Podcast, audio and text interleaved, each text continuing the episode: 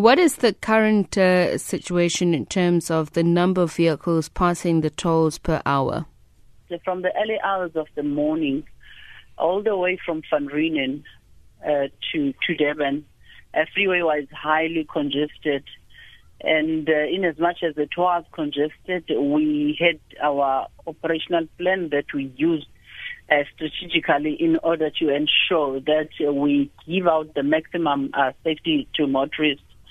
Uh, plazas that were uh, highly affected was Mariannhill Plaza. You know, it's the last plaza towards Durban. Uh, Tugela as well, and Mooi was also congested. Um, Tugela and Mooi had a traffic exceeding uh, 1,700. That uh, per hour traffic uh, coming uh, towards Durban.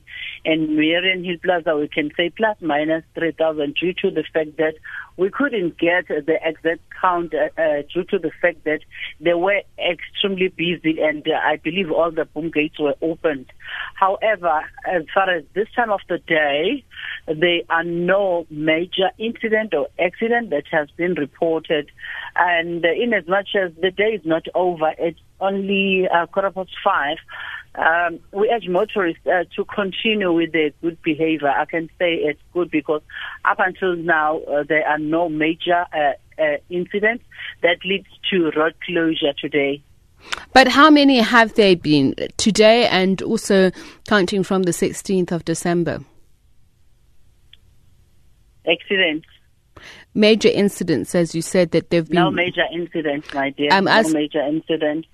Um, Are you saying there are no major incidents major today? Incidents or accident? We're talking about where three or more people were killed. We don't have the type of an accident because by the looks, even at the one that happened at Van Reenen, uh, we had two blue codes. We, uh, we closed the road for like uh, more than five hours.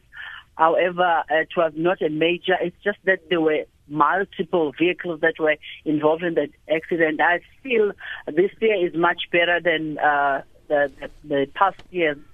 Uh, for an example, 2016, and even in terms of the figures, in as much in as much as I cannot be able to divulge uh, due to uh, protocol, but by the looks at what we've got, uh, this year is much better than 2016. Does that include as of the 16th of December? Yes, we started our plan, operational plan in place uh, from the 1st of December. We're carrying on up until the 31st of January. So, what do you have in place in terms of law enforcement? Uh, repeat that again. What do you have in place for your law enforcement campaign for this period? Okay, our campaign is we, we say uh, road safety is a shared responsibility, isn't that so? So we involving different uh, stakeholders like municipalities, home affairs, SAPS, uh, metros in our operation. That is uh, the KwaZulu-Natal Road Traffic Inspectorate spokesperson Zinhle Ngomezulu Mali.